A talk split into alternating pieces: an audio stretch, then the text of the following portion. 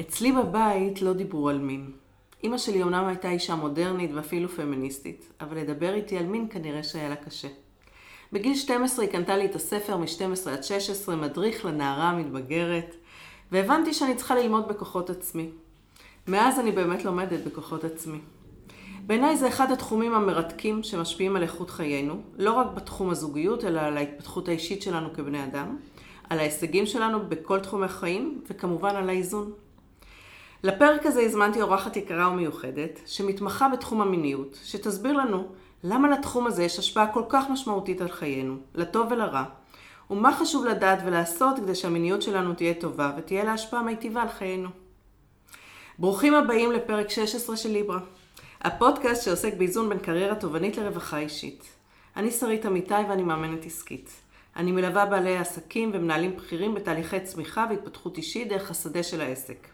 אני מאמינה שהצלחה מקצועית ועסקית חייבת ללכת יחד עם דאגה והקפדה לרווחה האישית, אחרת להצלחה יכולים להיות מחירים מאוד כבדים. אני מזמינה לפודקאסט אנשים מצליחים מבחינה מקצועית, עסקית ואישית לשיחה כנה ואמיתית על עצמם. המטרה שכולנו נוכל ללמוד מהם איך הם עושים את זה, מה עובד להם, איפה הקשיים ומה מאפשר להם להתמודד עם הקשיים. האורחת שלי היום היא דלית שסקין, שהיא מטפלת מאוד ותיקה שמשלבת עבודה עם הגוף במגוון רחב של כלים. פסיכותרפיה גופנית, התמקדות, טיפול באמצעות קול ותנועה ועוד כל מיני כלים. דלית עוזרת לאנשים לצמוח דרך השדה של המיניות. היא לא רק מטפלת אלא גם מנחה של קורסים וסדנאות וגם תלמידה נצחית. חוץ מזה שהיא מטפלת נהדרת, היא גם תושבת עופרה ואימא לחמישה ילדים מקסימים שלשמחתי יצא לי לפגוש. אני חייבת להודות שעם כל הדרך שעשיתי, אני עדיין מרגישה מאוד אמיצה לעשות את השיחה הזאת בנושא הזה, ותוהה עד כמה אני אהיה משוחררת, או כמה אני אהיה נבוכה במהלכה. מוזיקה ומתחילים.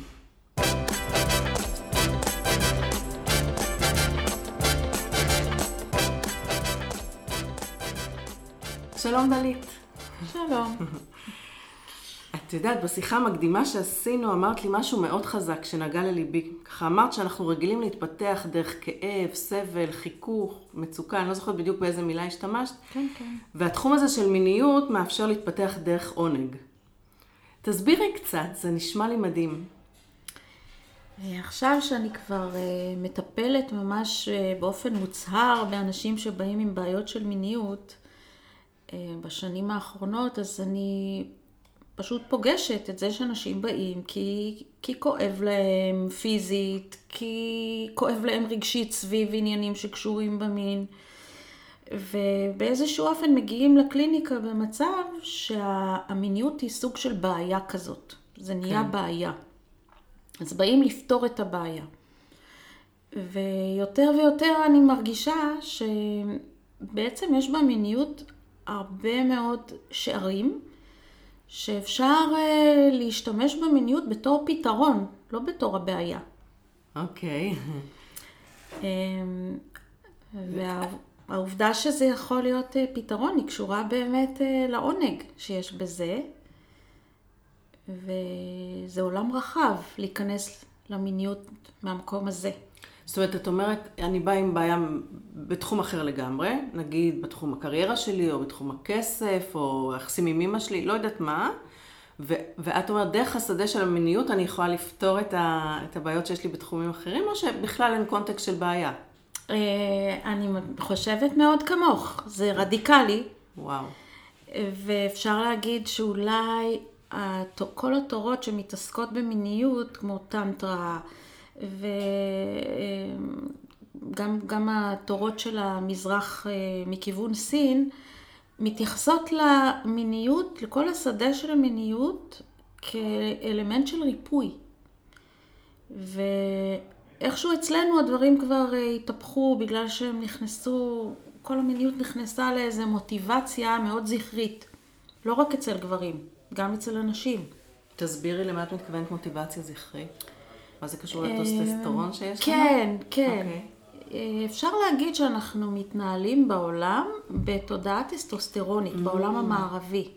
זה אומר לסמן מטרה ולהגיע, שצריך להתאמץ הרבה מאוד כל הזמן ועד שמגיעים, והלהגיע זה להגיע לקצה הפירמידה, להיות הכי טובים והכי מצליחים, ואם אנחנו לא הכי, אז אנחנו כלום. שזה די מחזיק אה, את המסלול של הזרע. כולם, כל הזרעונים שנכנסים אה, בתוך המסלול של ההפריה, רוצים להגיע למשימה וכולם חותרים קדימה, ולא ממש מספרים לנו שהם גם עוזרים אחד לשני אה, לבקוע את הביצית. באמת? לא ידעתי. כן, כן, כן, רואים בסרטים שיש כמה זרעונים שמנסים באותו המקום, ובזכות זה יש אחד שמצליח אבל זה, זאת ההתנהלות, זאת אומרת, okay. משהו אוקיי. בכל האופן שזה, שהפיזיולוגיה עובדת, לוקחת בחשבון, שצריך את הסביבה המסוימת, החומצית המסוימת, שמתקבלת מזה שכמה זרעונים מנסים להיות, להיכנס באותו מקום. Okay. עד שזה לא קורה, אז האחד הזה המסוים לא מצליח להיכנס. וואו. וזה סוג של, אה, אה, מצחיק להגיד, אבל מנהוד כזה.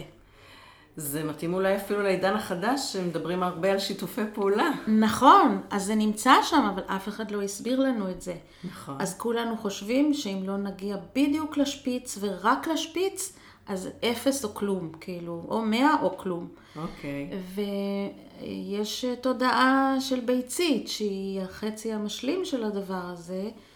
שאם תרצי אחרי זה, אז אני אחזור לזה. לא, תגידי כמה מילים, להגיד? נשמע שכולם סקרנים לשמוע מה זה תודעת ביצית. את שלחת. אוקיי. אותי להקשיב לאיזשהו פודקאסט וזה, נכון. זה, וזה באמת מקסים, ספרי לי.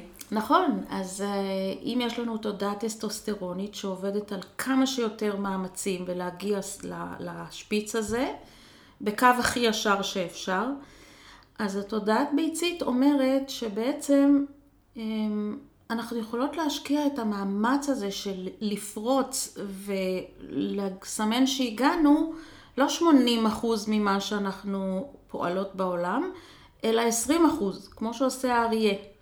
שהוא אה, צד ומזדווג 20% מהזמן. בשאר הזמן הוא ישן, משחק, בוהה, מתגלגל בדשא. ראיתי את זה במו עיניי כשהיינו בטנזניה. אה, כן, הם לא עושים, הם פשוט מעכלים. לוקח לי לפעמים לעכל שלושה ימים משהו שהם אכלו, ונח, נח וישן. אז תודעת ביצית אומרת שאם אנחנו אה, נאפשר לעצמנו מספיק זמן של מנוחה, השראה, הרפייה, משחק, ניסוי, תהייה, כל הדברים האלה, הזנה, הרבה הזנה, אז אנחנו נוכל בעצם לבחור יותר טוב את הרגעים שבהם אנחנו רוצות לפרוץ, לרכז מאמצים ולהגיע מאוד מוכנות, כי הבשלנו להם היטב, ואז אנחנו מרכזות 20% מאמץ ועושות את הפריצה שלנו. מדהים, את יודעת, זה, זה בדיוק בזה עוסק הפודקאסט הזה. זה, זה כאילו מבחינתי אפשר לגמור את השיחה, אמרת את כל מה שצריך להגיד. ו... כי אני מאוד מאמינה, ב, כמו שאמרתי בפתיח, באיזון הזה בין, בין הצלחה לרווחה אישית, וכשאני אומרת רווחה אישית, אני מדברת בדיוק על הדברים האלה, על תזונה ועל ספורט ועל מנוחה ועל השראה ועל יצירה וכל הדברים האלה ועל מערכות יחסים. אז יש לנו ממש, את אומרת, תודעת ביצית לעומת תודעה זכרית או, או טסטסטרונית. תודעת זרע או תודעה טסטוסטרונית, כן. אוקיי, וצריך, את אומרת, המינונים הם 20 אחוז אה, זכרי, טוסטסטרוני, ו-80 אחוז נקבי. וואו. נכון. טוב, יותר נשים צריכות להוביל את העולם, אנחנו כבר uh, מזמן יודעות, נכון? נכון, מסכימה, מחכה מאוד. כן. הנה, עכשיו זה קורה, בזכותך. את, את הכרחת, לא הכרחת, את הזמנת אותי לבוא לפה. וזה גם בשבילי חדש, גם אני מתרגשת, עשיתי משהו כזה פעם אחת, אבל אה, זה לא היה שיחה אה, חופשית כזאת, זה היה משהו מאוד ספציפי.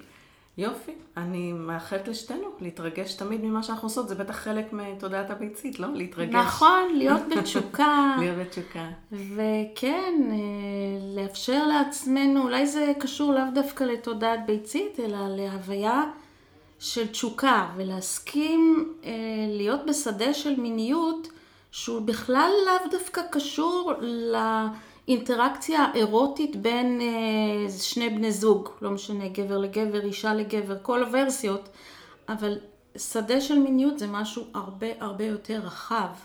זה האופן שבו אני חיה את החיים שלי. מין זה בעצם חיים, לא? באחת הסדנאות שהשתתפתי בהן, זה כן. מה שאמרו. מין שאלו מה זה מין, מין זה חיים בסופו של דבר. אז זאת אנרגיית חיים. אני חושבת שזאת אנרגיית, אם אנחנו רק חיים, אה, פשוט חיים פה, זה אולי זה סוג של אה, חיים שהגוף שלנו מתפקד. אנחנו אוכלים, אנחנו שותים, אנחנו חיים. אבל ברגע שנכנס לתוך החיים שלנו השדה של המיניות, שהוא מאפשר לנו להרגיש את עסיס החיים, את הג'וסיות, אני באמת חיפשתי איך להגדיר את זה. מה זאת אומרת? הרי אנרגיית החיים היא אנרגיית החיים, אז למה מבדילים את זה מאנרגיה של מיניות? ואני מוצאת יותר ויותר שזה משהו שהוא מאוד בחוויה, כי כשבן אדם אומר, כן, אני חי, הכל בסדר, בסדר, זה משהו אחד. Mm. אבל אם הוא אומר, mm, היום באתי לפה, בא לי לבוא לפה, אז מרגישים את השדה של האנרגיה המינית. מקסים. והאנרגיה המינית היא מבחינתי לחיות בהוויה שמעיזה לטעום ולהיות בעסיס החיים. וואו, זה נשמע מדהים. תגידי, אבל זה קשור באיזשהו אופן? אני צריכה להיות פעילה מינית ושיהיה לי טוב בתחום הזה בשביל לחיות ככה את החיים? או שאין קשר, זה תפיסת עולם ואני יכולה להתנזר ממין ולחיות uh, את הג'וסיות הזאת שאת מדברת עליה? זה ממש לא חייב להיות קשור אחד בשני. וואלה. כי יש היום הרבה נשים ואנשים שבוחרים לא להיות פעילים מינית. וכבר אנשים מגדירים את עצמם ככאלה שלא לא רוצים להיות באינטראקציה מינית. זה לא אה, מונע מהם להיות בהמון תשוקה ועסיס חיים במה שהם עושים. אוקיי. Okay. אה, אפשר לראות על מישהו אם הוא אה, נמצא בעסיס החיים mm-hmm. ובתשוקה בדברים שהוא עושה, או לא. Mm, מקסים. אה, ואם אה, אפילו כל אחד יסתכל רגע על האנשים שהוא נהנה להיות איתם, אז אה, זה אנשים שלפחות בזמן שהוא איתם, כנראה שיש את הדבר הזה. אני לא יודעת מה קורה אחרי ולפני, אבל כל אחד יכול בהחלט להבין למה הכוונה. כן, זה מושך, זאת אומרת. אנשים כן. כאלה עם האנרגיה הזאת מושכים אליהם אנשים. כיף להיות במחיצתם. כן, okay. אוקיי. כיף מאוד. נכון, נכון, מקסים. תגידי, ממקום אחר, שאלה אחרת, אותך לא מביך לדבר על מיניות? אה, אני חושבת שלקח לי אמ, הרבה זמן להגיד שזה מה שאני עושה. לפני עשר שנים ישבתי בקבוצה של נטוורקינג כזה, ומי שהנחתה את זה ביקשה שכל אחת תגיד במה היא עוסקת. אמרתי, תראי, בעצם אני צריכה להגיד פה עכשיו שאני מטפלת במיניות, אבל אם אני אגיד את זה, אף אחד לא יבוא לקורסים ולסדנאות שלי, זה כל כך מפחיד. בעופרה זה היה ביג נו, היו נשים שאפילו... הגיעו לפעם אחת לקורסי תנועה שלי או לשיעורים שהעברתי, ואם הן היו מרגישות שאני מרגישה אותם, אה, ואמרתי איזה משהו שהם לא משהו אישי או אינטימי, אבל הם הרגישו שיש איזו אנרגיה של חיוניות ואני מזמינה למשל להניע את האגן, או לעשות קולות, או להתפרע, או לעשות כל מיני דברים שהם לא היו בתוך הסל אפשרויות שלהם. הם הרגישו כל כך אה, אה, חשופות ושזה קשה להם, הם לא יכלו והם פשוט לא חזרו. אה, אז הייתה אולי שנה אחת שהיו לי 20 תלמידות, שזה באמת היה יוצא דופן, אבל להרבה מאוד נשים זה היה קשה. ככל שאני התעקשתי להביא את מה שעניין אותי, שזה היה שילוב של קול וכל מיני כלים שהגיעו אליי ממקומות אחרים, היו הרבה נשים שלא יכלו לשאת את זה. וזה קשור לזה שזה, שהם חלק מהציבור הדתי? יש, יש הבדל, את, את רואה הבדל בין הפתיחות של הציבור הדתי היום, במאה ה-21, לבין הפתיחות של הציבור החילוני? אני חושבת שהיום הפער ממש הצטמצם, כי דווקא במגזר הדתי נהייתה הצפה מאוד גדולה של כל מיני אנשים שעוסקים במיניות. גם השיח הזה כבר יש לו מילים, יש טרמינולוגיות שונות, למשל אנשים במגזר הדתי נורא חשוב להם באיזה שפה משתמשים, אז הם יהיו נורא רגישים. אם למשל בטיפול אני אגיד אה, איך הסקס אצלכם, זה מבחינתם יכול להיות טאבו ממש, זה, זה יעורר הרבה התנגדות. יחסי אישות. אז אני אשאל, אני אפילו לא אגיד, אני אשאל איך אתם קוראים למעשה הזה של הקשר והאהבה האינטימית ביניכם. אוקיי. Okay. ויהיו כאלה שיגידו יחסי אישות, ויהיו כאלה שיגידו יחסים, ולא יודעת, יש כל מיני. מפגש okay. אוקיי. אינטימי, או כל מיני, אני רק צריכה תמיד לברר שאז המילים שהם משתמשים, אני מבינה למה הם מתכוונים, כי לפעמים זה די אישי כזה. Mm, אז זאת אומרת שהפער מצטמצם היום, ואת אפילו אומרת יש הצפה. אני במקרה באמת נתקלתי בנשים שעוסקות בתחום הזה, בהדרכת כלות ועוד כל מיני אה, רפואה. נכון. הדרכה למיניות בריאה, יש כן, לזה הרבה שמות. נכון, נכון. אה, ואני חושבת שזה באמת אה, מראה על איזה... אני חושבת שתודי, אני מניחה שאת תסכים איתי שזה התחיל מהרבה סבל, מהרבה מצוקה, ש... שלא דיברו ולא דיברו ולא היה חינוך. גם אימא שלי באה מבית דתי, כשקודם סיפרתי שאימא שלי לא דיברה, כי היא באה מבית דתי, ואני בטוחה שגם איתה לא דיברו, וזה היה מין טאבו כזה. כן, והיום מבינים שיש לזה מחירים כבדים, נכון? נכון. שלא מדברים. קודם כל, מסתבר שרוב האנשים, אני בת 58, גם ההורים שלי לא דיברו איתי בקיבוץ צאלים. למרות שאת קיבוצניקית. אני קיבוצניקית בקיבוץ מאוד sixties כזה, כולם עישנו ירוק ושתו וזה ככה, אבל לא דיברו על מיניות. במקרה הייתה לי מטפלת שקצת דיברה על זה, אבל ההורים ממש ממש ממש לא. לאימא שלי לא היה צל של מושג עם מי אני נמצאת, גרתי בחברת נעורים, היה לי חדר שלי, והודעתי לה לפרוטוקול, אמרתי לה שאני רוצה ללכת למרפאה לקחת גלולות בגיל 17, שזה הגיל של נושקי, הבת שלי הקטנה היום, ואמר, והיא שאלה, ו- ומי יש לך חבר? אמרתי לה לא, וזהו, ככה השארתי אותה, ואני הבנתי לקראת השיחה הזאת שאני ממש צריכה להתנצל בפניה על הדבר הזה. כי אם הבת שלי היום הייתה עושה לי דבר כזה, אני הייתי מתעלפת. באמת? היה לך קשה? הייתי, הייתי מתעלפת מזה שהיא לא משתפת אותי בזה, שאני לא יודעת. אני אה. רק יודעת שהיא היא לוקחת גלולות, אבל אני לא מעורבת בשום צורה בכלום. אה, זה נראה לי דבר שאני צריכה לבקש אה, סליחה מההורים שלי. אז זה שלא דיברו איתך, זה לאו דווקא קשור למגזר הדתי. אוקיי. זה אופייני לדור לכל הזה. הדור הזה, ואני חייבת להגיד שאני לא בטוחה כמה הורים צעירים של היום, כן בני מדברים. 30 או בני 40, כן מדברים. זה מביך, זה התחיל מזה ששאלת אותי אם זה לא מביך אותי נכון. לדבר על מיניות. אז הרבה שנים זה מאוד הביך אותי, לא ידעתי בדיוק איך להגיד. אוקיי. וזאת הסיבה שלפני שנה, לא, כבר לפני אה, ארבע שנים, הלכתי ללמוד התמקדות ומיניות, והתחלתי להיכנס לעולם הזה, כי הרגשתי שאין לי מספיק שפה. הבנתי מה, מה, איך אני רוצה לעבוד עם זה, אבל גם ראיתי שיש המון ידע ואני רוצה לדעת יותר. זה עצבן אותי שאומרים איזה משהו ואני לא בדיוק אה, זה יודעת, אבל אה, בעיקר הרגשתי שאין לי את הזרימה של השפה. הז'רגון המקצועי. כן, לגמרי. אוקיי. אז שנה שעברה התחלתי ללמוד טיפול מיני זוגי ומשפחתי בבית ספר שמלמד את שלושת הכובעים האלה. כן, אמרתי שאת תלמידה נצחית. אני... אנחנו מכירות כמה שנים, ואת תמיד תמיד בקורסים ולומדת, זה מדהים. כן, זה אוקיי. מרתק אותי, כן. אז רגע, אני עכשיו סקרנית. ב... נגיד, אם יש לך אה, שלושה בנים ושתי בנות, יש הבדל בשיח עם הבנים לעומת עם הבנות? אמ, כן, כן, זה... קודם כל, גם אני בעצמי לא יכולתי ממש לדבר, נגיד עם הבת הגדולה שלי, שאני סבתא לנכדים, לילדים שלה, היום היא בת 27 עוד מעט, 26 וחצי. אני לא ממש אה, זוכרת שכל כך דיברתי איתה. לא ממש ידעתי איך לדבר, אבל אני חושבת שאולי אפשר להגיד שעבר בבית אה, משהו בריא, כי אצלנו בבית תמיד רקדו, סלסה.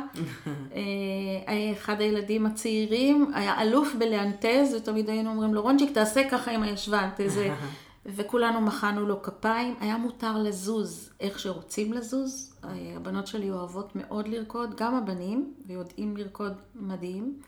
אז משהו ב- להרגיש נינוח בתוך הגוף ולתת לגוף לזוז איך שהוא רוצה, שמבחינתי זה חינוך למיניות בריאה. וואו, זה, זה יפה.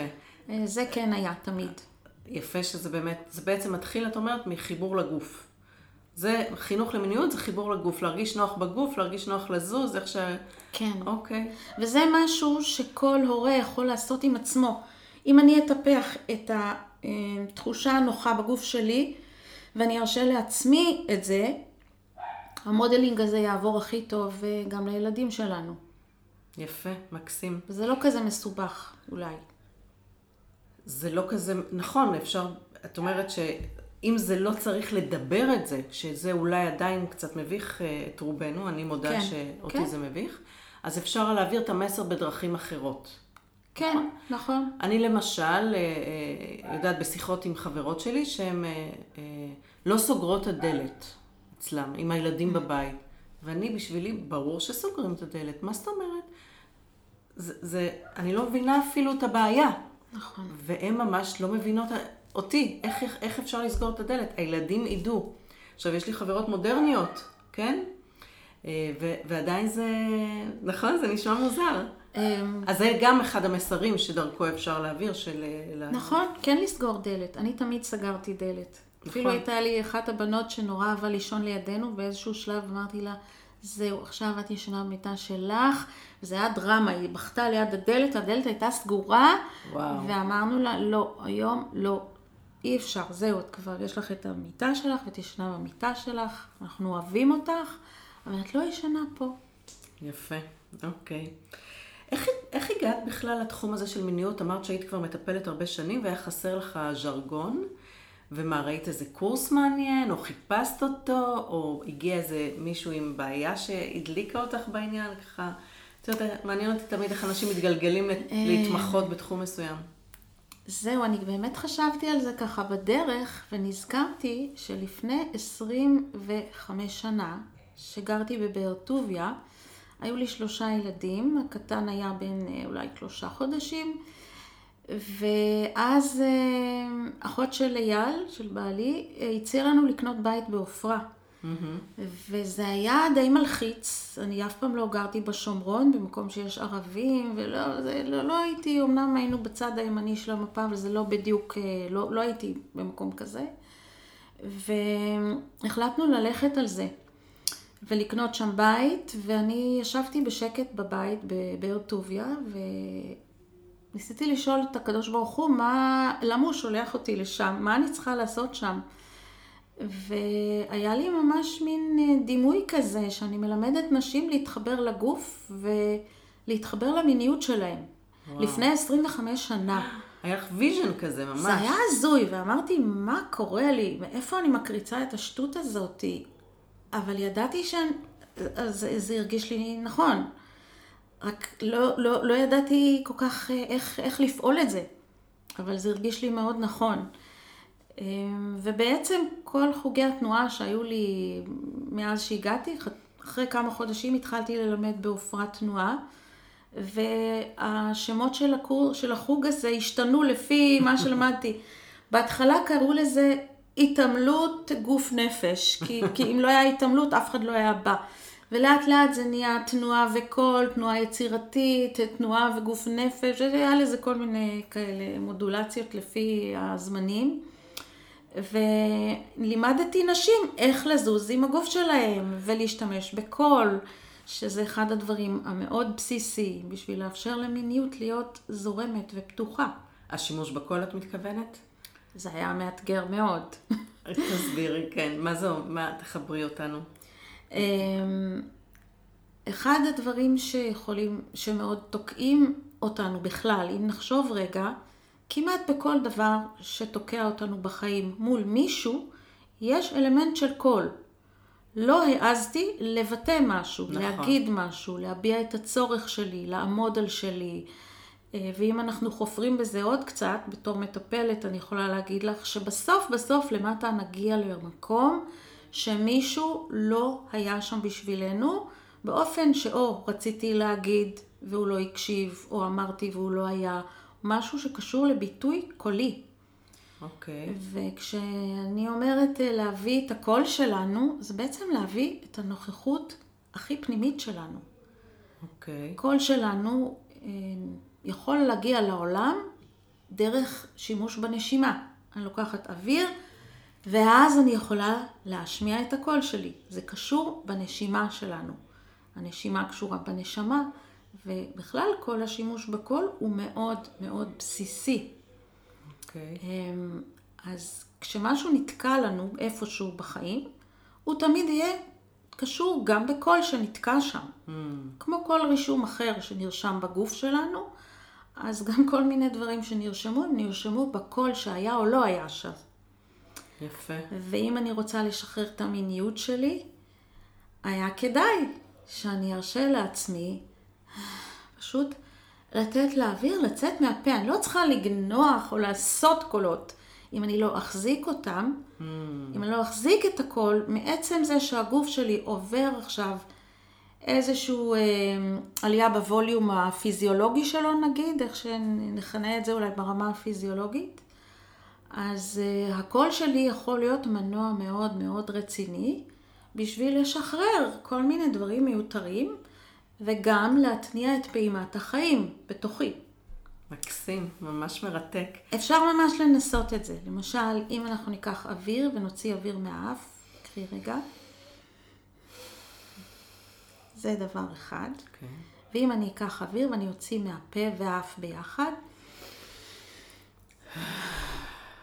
כן. אפשר להרגיש שמשהו נהיה הרבה, פעימת החיים נכון. לשה אותנו הרבה יותר עמוק ומלא. נכון. אז אם אני מבינה נכון, את מדברת גם בזמן מעשה אהבה, להשמיע קול. לאפשר, לא לאפשר, לעצור. כן. רק לא לעצור. אבל גם יכול להיות בכלל ללמוד להשמיע את קולי, וזה ישפיע על איך שאני אהיה משוחררת או נהנית כן. ב... ב אוקיי. זה ישפיע, בזירה המינית. זה, זה ישפיע עליי בזירה המינית, אבל זה ישפיע עליי בכל זירה של נגזרות החיים שלי.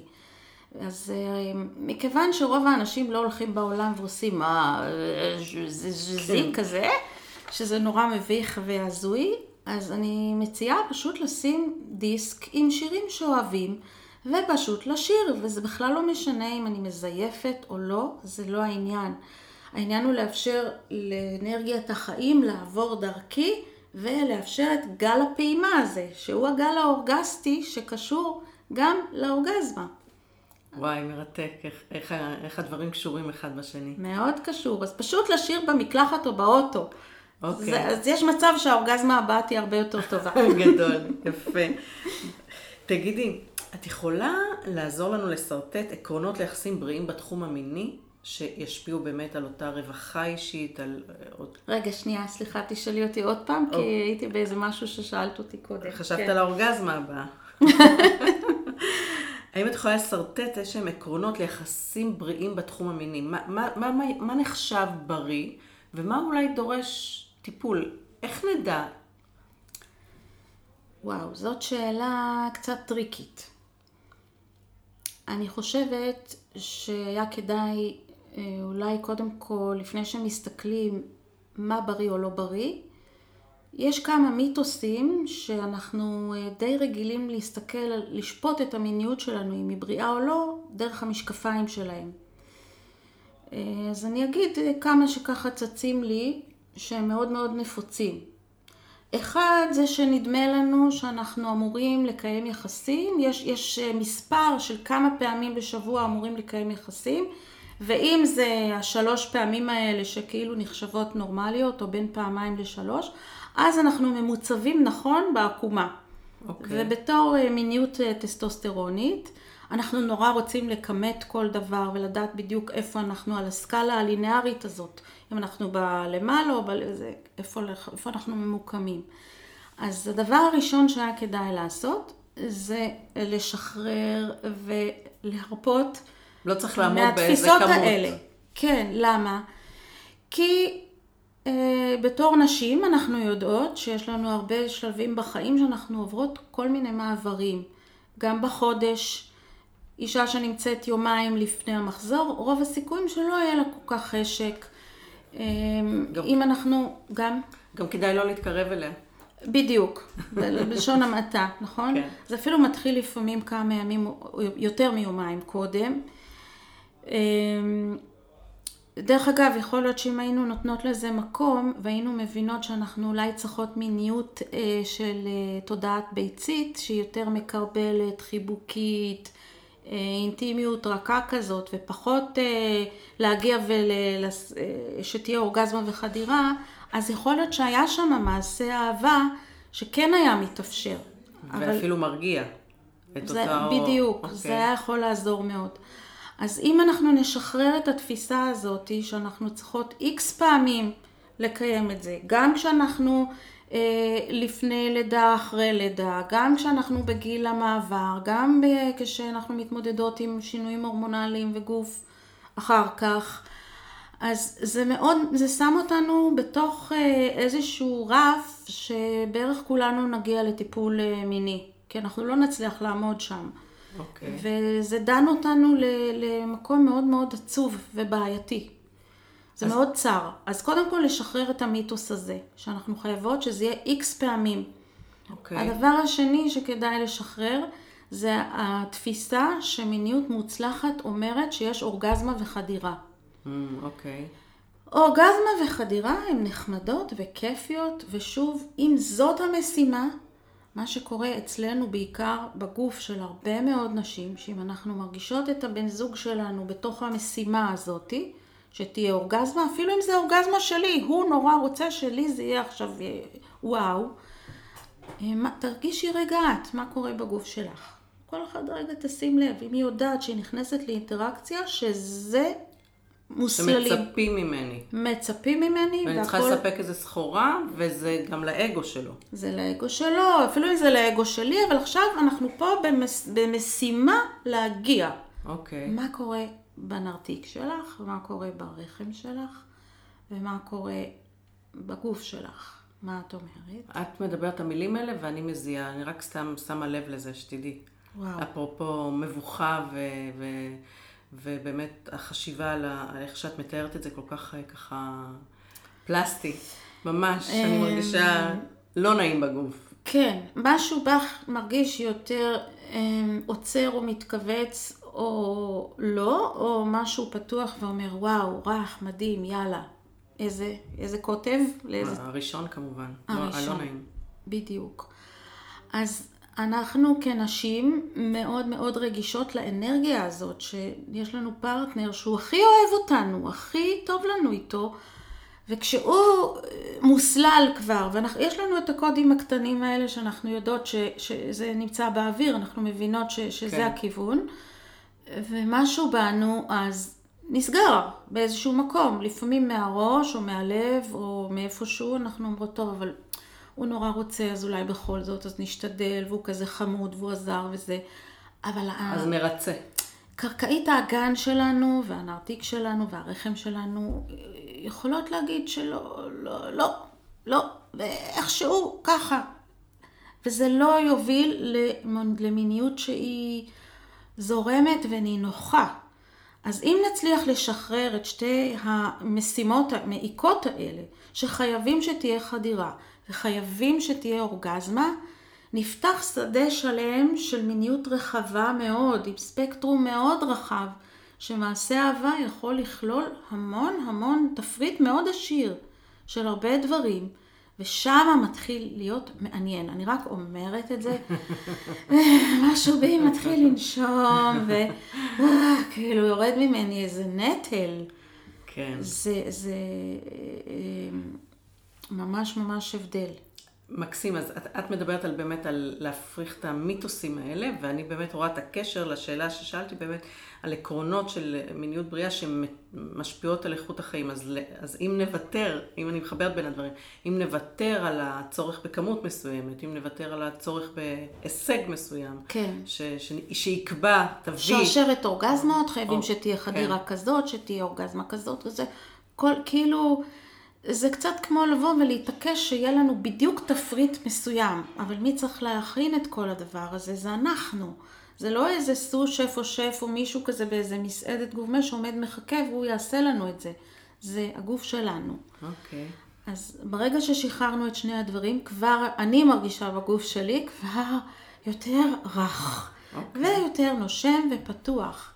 הדבר הבא שהיה ממש כדאי לשים אליו לב, זה להשאיר מחוץ לחדר את השיפוטיות על הגוף שלי. Mm. וזה מאתגר, כי כל, אה, כבר הרבה זמן לא היינו בקניונים, אבל אפילו בכל הסרטים, סרטונים, אה, טיק טוקים, כל דבר שרץ ברשת, יש אחוזים פי אני לא יודעת כמה, פי, פי מאות יותר מודלים שהם לא הגיוניים. בחורות שנראות במידה 36, זה לא הגיוני. זה לא הגיוני. גם הבת שלי, שהיא באמת אה, במידות האלה, מתישהו היא כבר לא תהיה במידות האלה. אבל אנחנו ממשיכות לראות מסביבנו את, ה, את המסרים האלה. ומסרים ויזואליים הם מאוד מאוד חזקים. אנחנו לא, אפילו לא קולטות עד כמה הן מכניסות אותנו לעמדה כל הזמן שיפוטית. האם הבטן שלי ככה או ככה, ואם הטוסיק שלי לא, אוקיי? ואז אנחנו נכנסות אה, לתוך האינטראקציה האינטימית הזאת עם אה, שק של, או קולות כאלה, של, של, של אה, קקפוניה שלמה שאומרת מה אני לא. גם אז... גברים עסוקים באיך הם נראים, בדימוי גוף שלהם, ואם זה משפיע על ה... כן, על... כן. כן? גם, גם שני המיתוסים הראשונים שדיברת, על הכמות ועל ה... מאוד, מאוד. אוקיי, זאת אומרת, מה שאת אומרת נכון גם לגברים וגם לנשים. לגמרי. מכיוונים אוקיי. קצת אחרים, נגיד שאולי נשים אולי חושבות שהן צריכות אורגזמה, וגברים חייבים חדירה אוקיי. כדי להרגיש שהם עשו את מה שהם יודעים לעשות, ואז יש להם הרגשה טובה עם עצמם.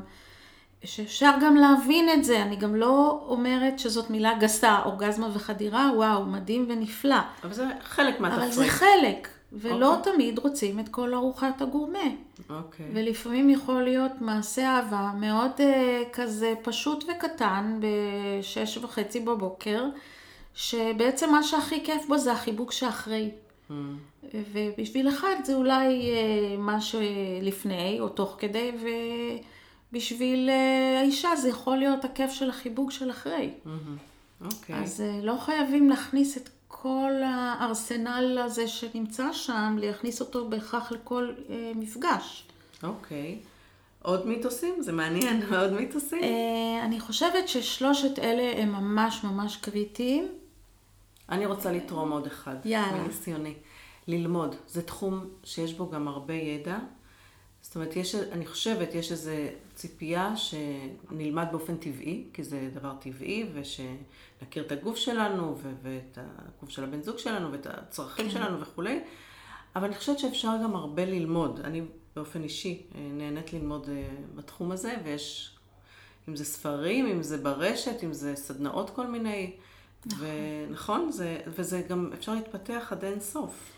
כן, זה בדיוק מה שאני מנסה בעצם להביא, להגיד שאפשר להתפתח ולצמוח מתוך עונג. זה באמת מאוד מאוד מצמיח.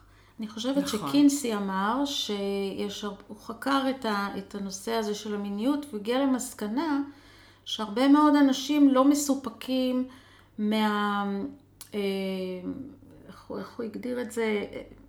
כאילו, אנחנו רוצים שתהיה לנו מיניות נורא מגוונת, ויש לנו המון אה, ציפיות שיהיה לנו פרפרים ופנטזיות, ושזה יהיה נורא אה, מרתק וכזה מלא וואו, אבל 80% מהזוגות מקיימים יחסים במסלול אחד או שניים שהוא מאוד חוזר על עצמו. וטוב להם עם זה? לא. 아, זאת אוקיי. אומרת, הם רוצ... הם חוש... יש להם ציפיות למשהו 아, אחר, אבל אוקיי. בפועל...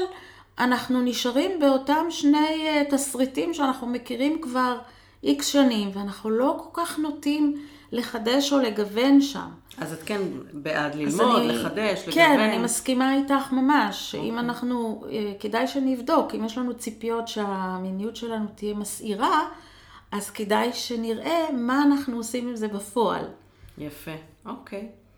טוב, מצוין. תגידי, ו...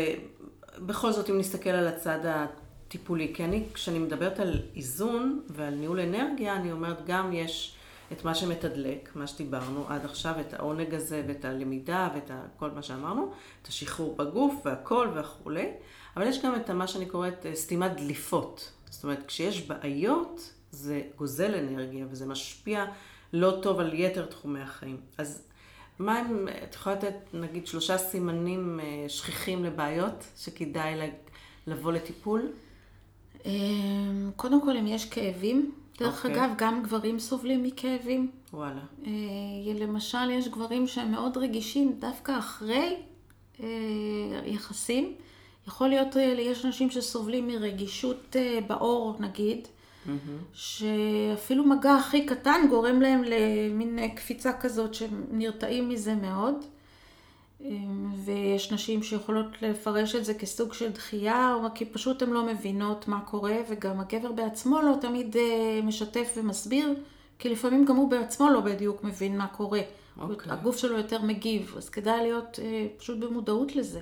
זאת אומרת, אם יש לגבר או לאישה כאב פיזי, זה נורה אדומה. כן. צריך, צריך לבוא לטיפול, לראות מה... כדאי לבוא לטיפול ולא לחשוב שככה זה וזה חלק מהעניין. זה אוקיי. לא אמור להיות חלק מהעניין, ממש לא.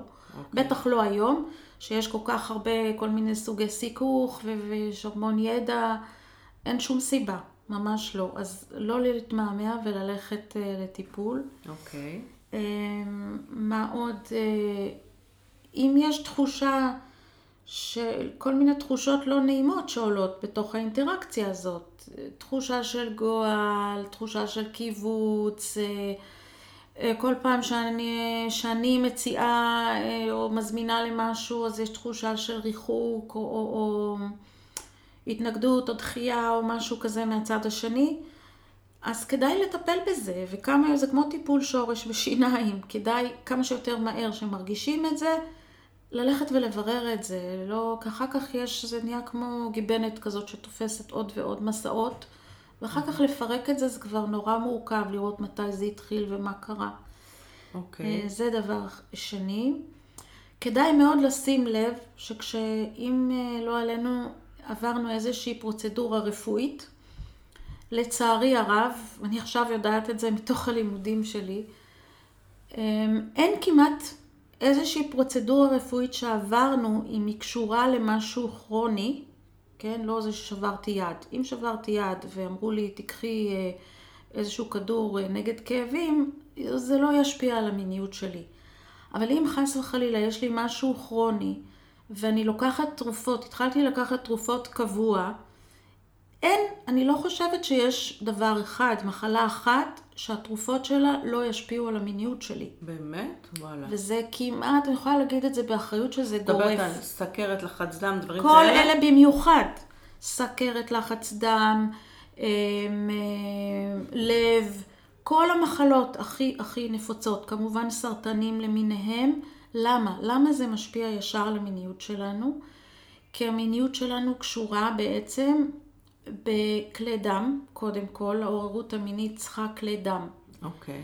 הכלי דם הקטנים שהם נמצאים באיברי המין שלנו בכמויות אדירות, נגיד הדגדגן שלנו מחזיק אה, נדמה לי 9,000 קצוות עצבים, אצל הגבר גם משהו דומה. אז בעצם המקומות האירוטיים שלנו ניזונים מכלי דם מאוד קטנים.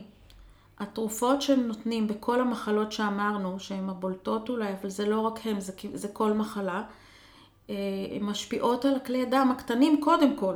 טרשת נפוצה, אה, פיברומיאלגיה, המון המון מחלות שכולנו פוגשים ושומעים, התרופות שלהם ישפיעו מיד על כלי הדם שלנו. אז יש מה לעשות? בוודאי. קודם כל, כדאי לשים לב לזה. אם משהו השתנה מאז שלקחנו תרופות, ללכת לייעוץ מיני. כי היום אוקיי. אפשר לתת אה, תרופות מסוימות שיכולות לנגוד את, ה, את הבעייתיות הזאת. אולי אפשר להתארגן על זה לפני שרוצים להיות ביחד. לפעמים יש תרופות שגורמות ליובש בנרתיק, שאף רופא, לא, לא יודעת אם אף, אבל המון רופאים לא אומרים את זה. זה תחום שהרופאים בעצמם... גם הרופאים לא נוח להם לדבר על גם מיניות. הם, הם מאוד במבוכה מזה. במיוחד אולי אנשים אה, אה, של צוות רפואי לסוגיו השונים, אה, יש להם תודעה מקצועית מאוד גבוהה. והמיניות שלנו היא נורא מביכה כשלעצמה, את כל אחד, וזה בטח מביך למישהו שנחשב אוטוריטה מקצועית בתחום שלו, הוא לא רוצה לגעת במשהו שהוא לא ממש מקצועי בו. ואם הוא גם מובך מזה ברמה האישית, בלי קשר, קל וחומר. אז קל וחומר. ואז נוצר מצב שאנשים עוברים כל מיני טיפולים ועניינים, ולא מבינים למה פתאום כל החשק שלהם ירד, וזה נכון שזה קשור גם במחלה, אבל זה לא תמיד כורח. כדאי לשים לזה לב וללכת לטפל בזה. יפה. אני בטוחה שזה...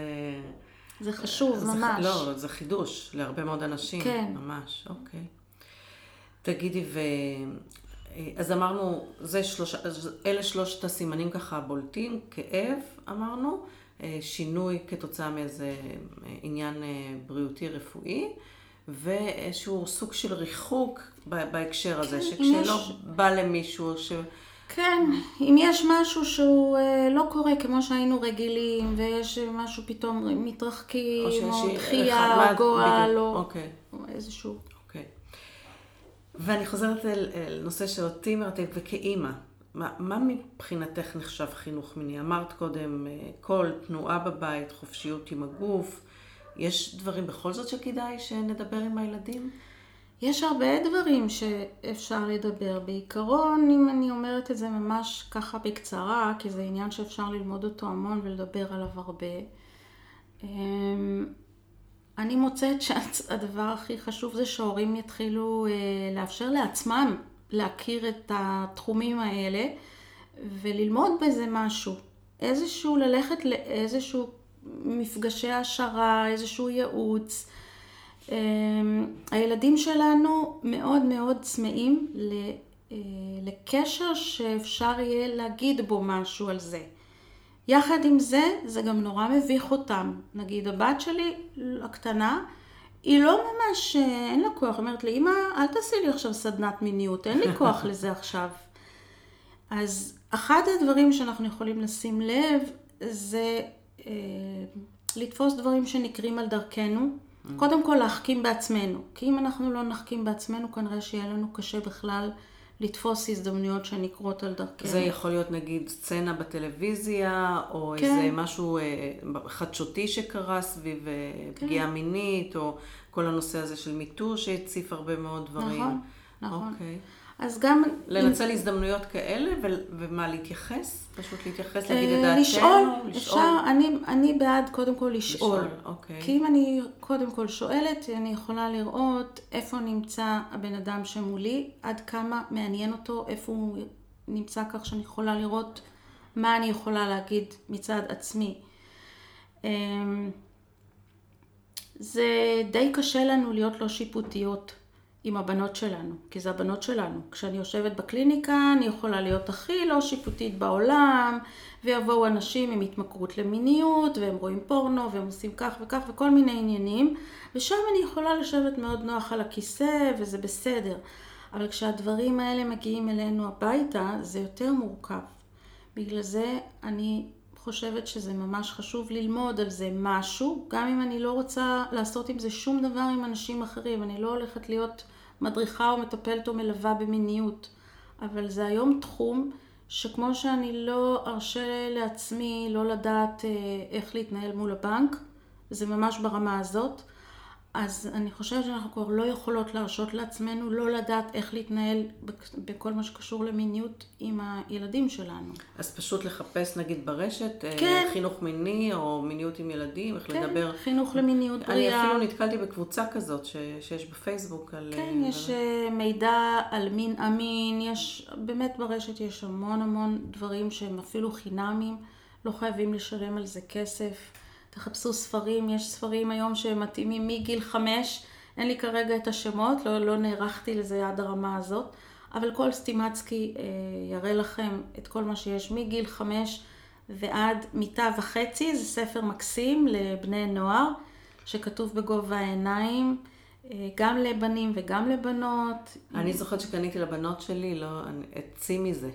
נכון? יש לא- ספר לא, כזה, לא, צי לא מזה? לא הכרתי. אוקיי, גם על גיל ההתבגרות. אה. כן.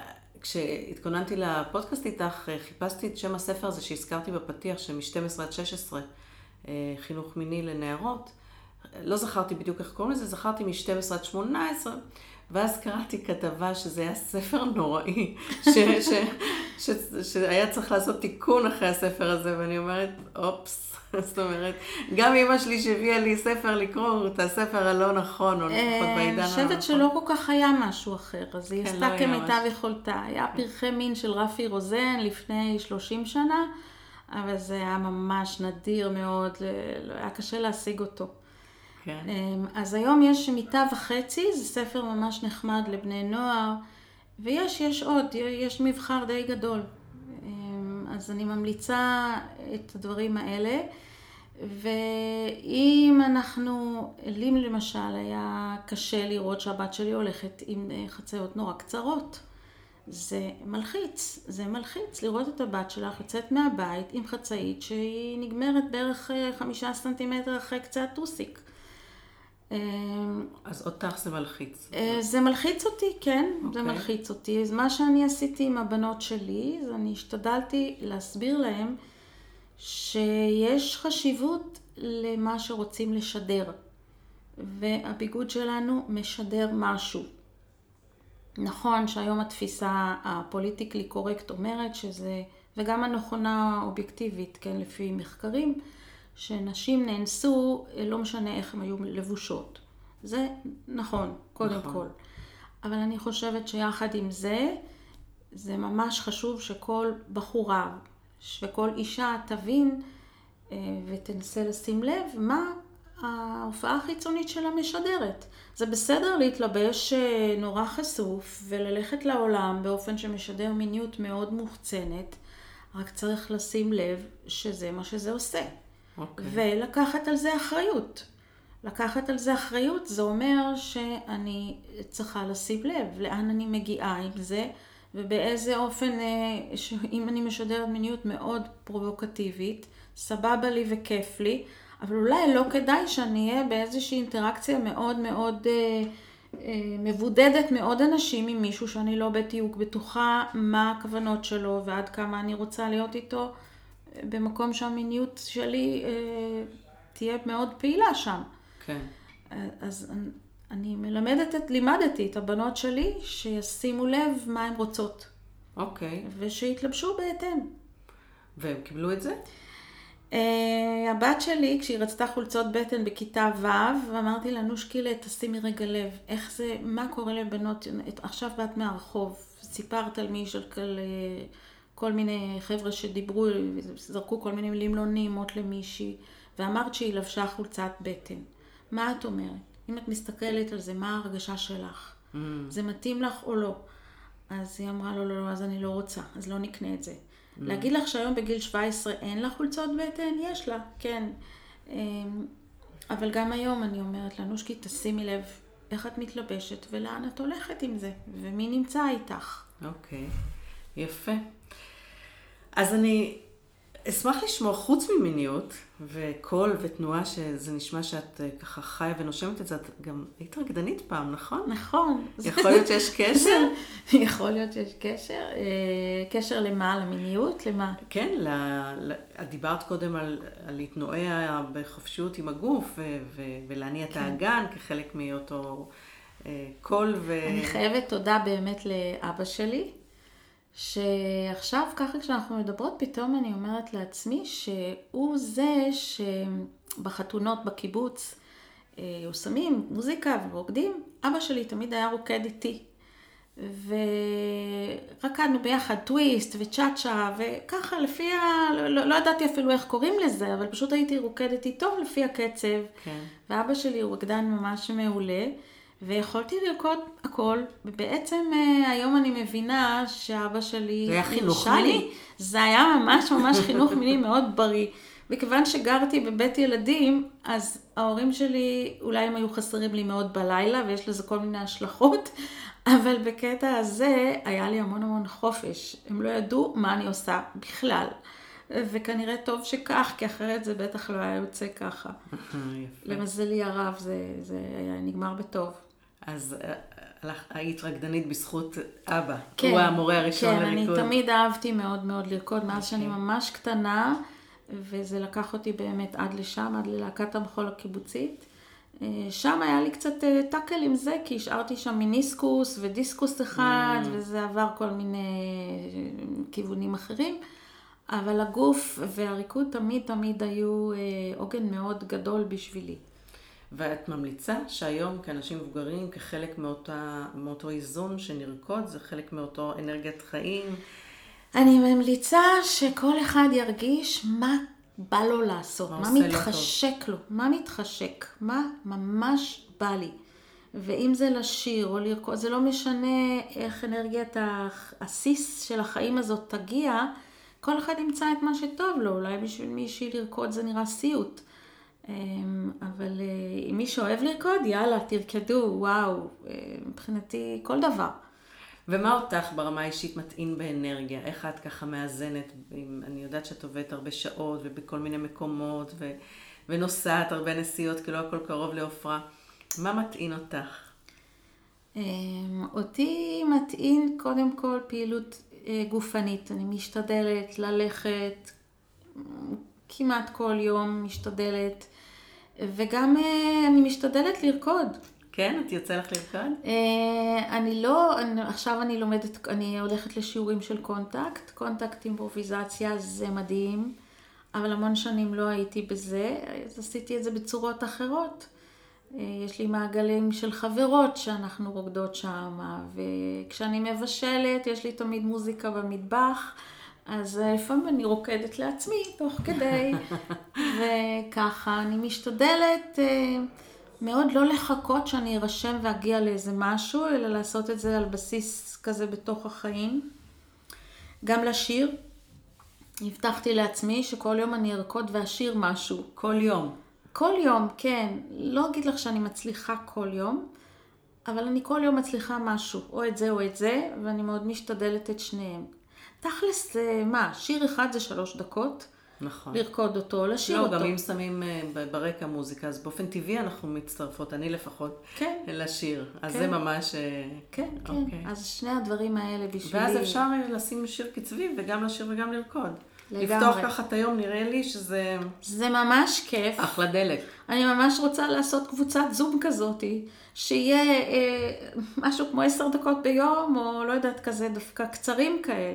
זה כמו מדיטציה קצבית, בתנועה, יש הרי... אפשר לעשות מדיטציית כן. קונדליני, אבל אני אומרת אולי אפילו... לא, לאו דווקא. עוד יותר פשוט. לא, התכוונתי דווקא ריקוד ושיר כסוג של מדיטציה. כן, כן, כן, תחזוקה כזאת. כן. אני, משהו בי, תמיד כשאני מרגישה קצת לא טוב, או יש לי איזה עניין בריאותי, התשובה הראשונה שעולה מהגוף שלי זה לרקוד ולשיר. לרקוד ולשיר, לרקוד ולשיר. מרפא. זה בשבילי ממש ממש מרפא, מאוד מאוד. וגם אה, אני מאוד אוהבת פרחים. אז תמיד כשאני אצא מהבית, אני מחפשת איפה יש פרחים, ואני אעצור ואתקרב ויריח. אה, שתלתי השבוע ורדים בגינה סוף סוף. איזה כיף. אמ, ואני באמת משתדלת לאסוף לי על הדרך את הדברים שמשמחים אותי, mm. כל הזמן. מקסים. און, אונליין, כאילו, בתוך החיים. אז אפרופו זה, ככה אנחנו גולשות לשאלות המהירות שככה מגיעות בסוף, ו, וככה בשביל לשמוע עלייך יותר באופן אישי. כשיש לך שעה פנויה, מה הדבר, הדבר הראשון שתרצי לעשות שממלא אותך באנרגיה? כשיש לי שעה פנויה, הדבר הראשון זה שיהיה לי מוזיקה שמדליקה אותי. מקסים. וכשאת רוצה לפנק את עצמך, איך את עושה את זה? אה, לחם עם חמאה, מעולה. אה, מכיוון שלחם לא תמיד כל כך טוב לי, אז גם פריחיות עם חמאה, גם טוב. העיקר שתהיה חמאה. העיקר שתהיה חמאה, אני מכורה לחמאה, וחמאה של טרה הכי טוב, זה אין לי... אין לך אחוזים? זה לא פרסומת? אבל okay. כן. אוקיי. אז חמאה, לא משנה איזושהי חמאה, זה מאוד משמח אותי. ואני... מה, את שאלת אותי עוד משהו? אה, איך את, איך את אוהבת לפנק את עצמך? איך אני מפנקת את עצמי? אני מאוד אוהבת אמ, שמנים של, של שמנים אתרים. יש לי כל מיני בריכות שאני מאוד אוהבת, ואני מערבבת לעצמי עם אה, חמאת שיעה או עם שמן. Mm. אז אני אוהבת נורא להתקלח, ואחרי המקלחת אני יכולה למרוח את עצמי מכף רגל עד ראש. בכלל, אני ממליצה לכם, זה מתקרב פורים. אסתר המלכה עשתה את זה במשך שנה, חצי שנה בשמן המור, וחצי שנה בשמן אה, לבונה, אולי, אני לא זוכרת איזה עוד. תברוקים אחרים, וזה נורא סקרן אותי. אני חיפשתי המון מדרשים על זה, אם מישהי שומעת אני ממש אשמח, כי לא מצאתי שום מדרש שמתאר למה זה מודגש ולמה זה קשור, והייתי כל כך סקרנית שהייתה שנה אחת, שהיא פשוט אה, שנה שלמה עשיתי את זה, כמו אסתר המלכה. וואו. אז אני לא אגלה לכם. אז הפכת להיות מלכה?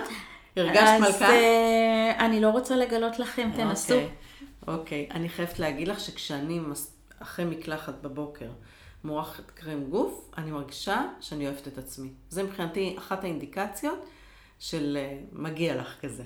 כן. שאני עוצרת ומתמרחת בכיף, אז אני מתחברת לגמרי. מה מעורר בך השראה? אה, מעורר בי השראה, טבע ומוזיקה ונשים, חברה של נשים, זה תמיד תענוג גדול. אני לא הייתי יכולה להגיע לשום מקום בלי חבורה של נשים שגם חברות מאוד טובות שהולכות איתי שנים. ויש לנו מפגשים כאלה שפעם ב- אנחנו נוסעות לאיזה מקום ונשארות שם איזה יומיים. אמ, וגם אה, פשוט אה, הקורסים שאני מלמדת, גם התלמידים שלי ממלאים אותי השראה. איזה יופי. אה, יש הרבה דברים. והלימודים מן הסתם. הלימודים תמיד, כן. תמיד אני צריכה שיהיה לי איזה עניין שעכשיו, וואו, כאילו... מרגש אותך. כן. יפה. מהמטופלים שזכורים לך ככה, אם הייתי מראיינת אחד מהם, מה הם היו אומרים עלייך? מה עולה לך דבר ראשון שהיו אומרים על דלית המטפלת? או על הטיפול? שאלה קשה.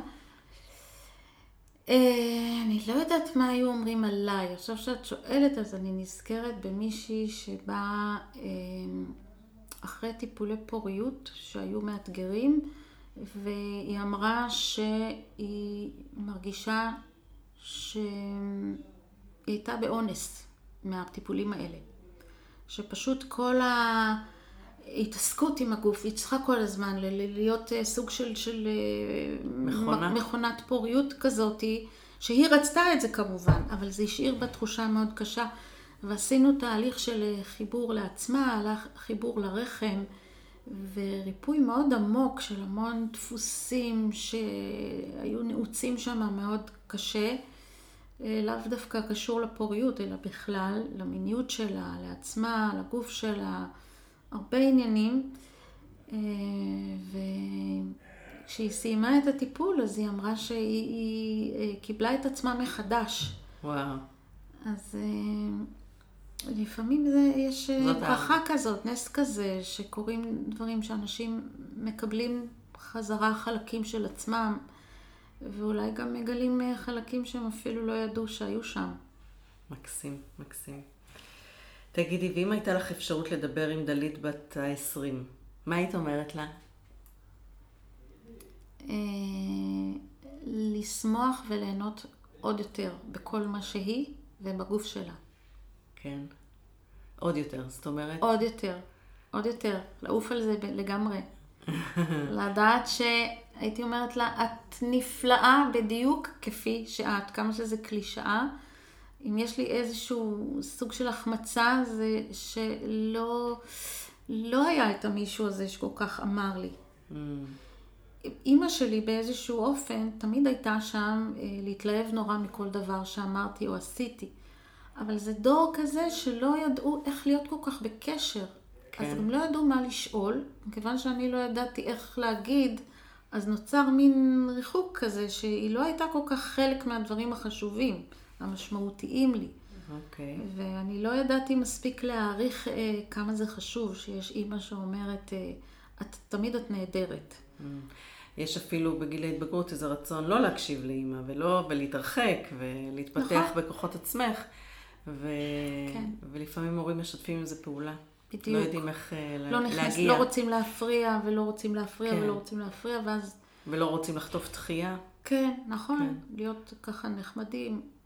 אז היא עשתה הכי טוב שהיא יכלה, אין לי ספק. אוקיי, אז בעצם ההמלצה שלך לאימהות שמקשיבות לנו? כן. לעודד את הילדים ואת הילדות. כן. להרגיש טוב עם הגוף שלהם, עם מי שהם, איך שהם נראים, עם מה שהם... כן, ולשים לב על עצמנו, שאנחנו לא ביקורתיות לעצמנו. זה המודלינג. בדיוק. אם אני ביקורתית לעצמי, אני יכולה להגיד לבת שלי, עד מחר את נהדרת, נהדרת, והיא תדע שאם היא תהיה לא כל כך רזה והיא תעלה עוד קילו, אז אוי ואבוי, יצטרכו כל מילה, זה לא בסדר ולא זה ולא זה. כן, לגמרי. זה לימוד אה, לשני הכיוונים. נכון. ongoing. דלית, אפשר לומר שהיה לי לעונג. איזה כיף. אז אה, את יודעת, הייתה פה חוויה מינית כנראה, נכון? לפי מה שאת אמרת בהתחלה. אמ, הג'וסיות של החיים, כן. ככה הרגשתי. אני הרגשתי מלאה בעסיס החיים פה. גם אני לגמרי. את מדביקה בזה, באמת. אז גם חידשת לי בהרבה דברים, וגם הרגשתי נוח. המבוכה שחששתי שאני ארגיש אה, לא, לא נכחה. איזה כיף. באמת, היה מקסים. תודה רבה. ישרי לי- כוח, נראה לי שאת באמת עושה עבודת... אמן, אה, אמן. עבודת קודש. אמ, אני מקווה, בעזרת השם, אני יודעת ככה, אני מקווה מאוד. ממש תודה על ההזדמנות הכיפית הזאתי. היה לך כיף? מאוד, מאוד. נהדר, יופי. להתראות. להתראות, ביי ביי.